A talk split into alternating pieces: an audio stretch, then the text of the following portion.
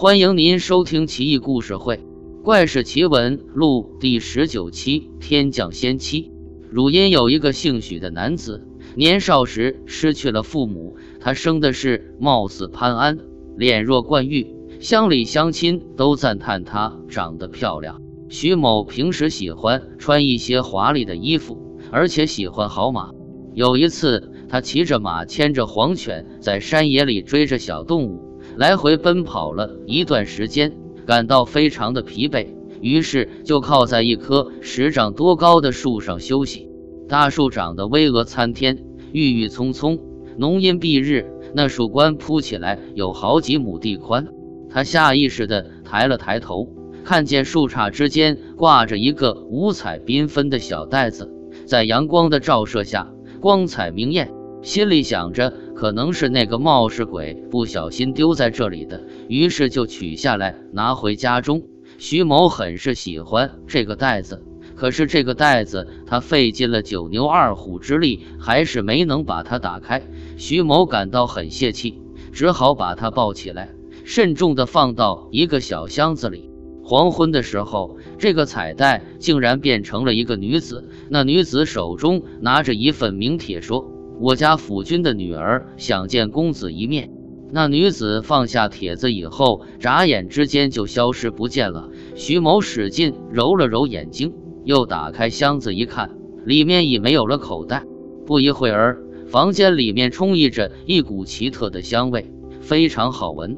隐隐灼灼的从远处传来而落车马声，灯光也由远及近，逶迤而来。一个骑着白马的少年。由十来个侍从簇拥着来到了徐某的面前，对徐某说：“在下有一个非常平凡的妹妹，她很仰慕您的人品，想要为你执肘，你意下如何？”徐某暗自一想，觉得他们可能是神仙，不敢扭捏作态，就答应了下来。少年见他答应了，连忙叫手下去打扫了一间房子。不一会儿，几十个美丽动人的侍女骑着马。头上簪插步摇，也簇拥着一位乘车的少女缓缓而来。侍女们在车边围起了布张。许看见片刻之间，自己的家里就金碧辉煌，富丽堂皇，犹如皇宫，家具物饰应有尽有，无一或缺。这时候，少年催促徐某沐浴更衣，然后换上了少年为徐某精心准备的新衣。侍女扶着他走进了新房。那少女看起来也就十六七岁，娇羞的脸上荡漾着红晕，穿着一身青色的华丽衣服，衣袂飘飘，戴着精美的珍珠翡翠相间支撑的冠带。她把徐某迎进屋里后，两个人拜了天地之后，那个少年才回避而去。徐某定神一看，只见屋里面陈设的是云母屏风，床上铺陈的是芙蓉翠帐。四周的墙壁上挂满了精美的帷帐，酒席早已准备好了，大多数都是自己从来没有见过的，散发出勾人心魄的芬香。连吃饭用的食具也是华贵异常，有七子罗、九只盘、红罗杯、曲叶碗，所有的物件无一不是以瑰丽的美玉镶嵌而成，又以黄金错列其上，更加光彩熠熠。还有一个玉瓮。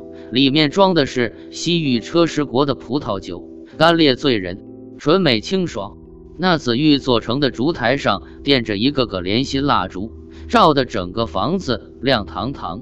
徐某虽然家中没多少钱，但是平时习惯了排场，现在见到了这么豪华的场面，非常高兴。两个人坐定了之后，徐某说：“我是一个粗鄙的人，房子又简陋。”能够让您垂怜我，我真是开心又害怕，我都不知道怎么办才好。那少女回答说：“我的父亲是中乐南部将军，不因为女儿微贱，想把我托付给您，终身奉侍您，这是他唯一的心愿。”徐某又问：“那么南部将军相当人世间的什么官呢？”少女说：“南部将军相当于古代镇守四方的将军，隶属于嵩山军的管辖。”两人一边谈话一边饮酒，酒到半酣，那女子忽然感叹地说：“今天到底是个什么样的日子啊？让我结识了这样一位出色的郎君。他说话的声音清丽妩媚，是徐某从来没有听到过的美妙之音。接着，少女又弹起古筝，和着凄厉的声符唱了起来，歌声如泣如诉，似有千言万语，动人心脾。边唱还边向徐某敬酒，动情之处，少女更是把持不住，竟无语凝噎。徐某见此，更是心里百爪扰心，激动不已，一把把少女拉进怀里。少女躺在他臂弯里，含嗔带笑：“今天您是不是也想学学那古代的诗人？对我又感动喜悦，又怕辱没了这房屋之内的装饰之美，是吗？”于是叫侍女撤下酒席。扑灭了灯火，两个人双双躺到了床上，一夜欢爱，直到天亮。徐某感觉女子的胴体十分的娇美，皮肤滑嫩，有如饴糖。第二天，女子把许家的所有人都叫来，俨如主母一样，重重的赏赐了他们。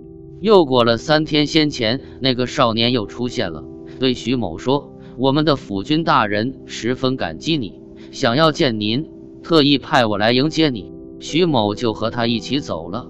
到了徐某曾经打猎休息的地方，那棵树已经不见了，取而代之的却是一幢白墙朱门的府邸，看起来像如今的某个大观园的府邸。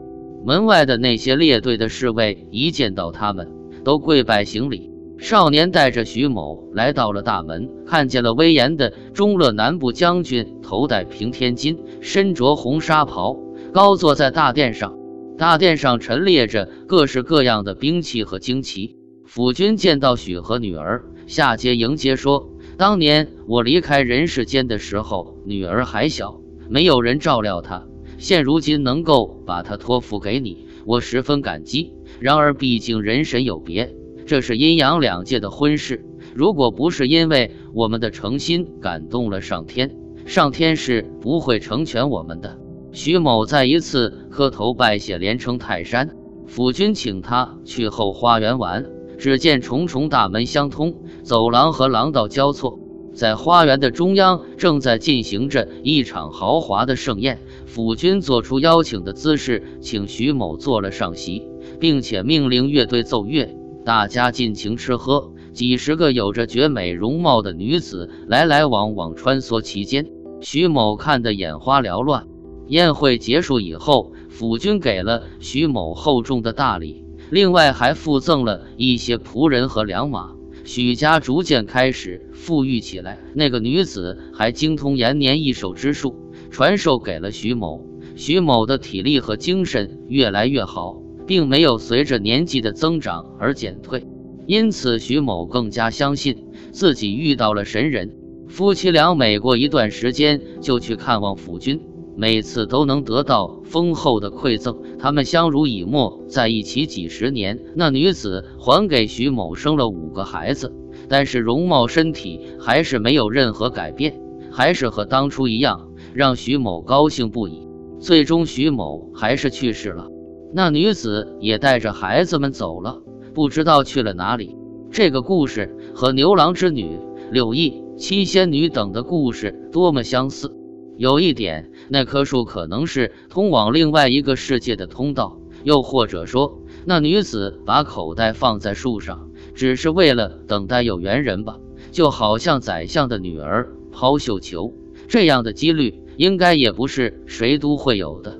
假如有一天你在路上的一棵大树上捡到了这样的一个口袋，你会随手抛弃，还是把它拿来压箱底呢？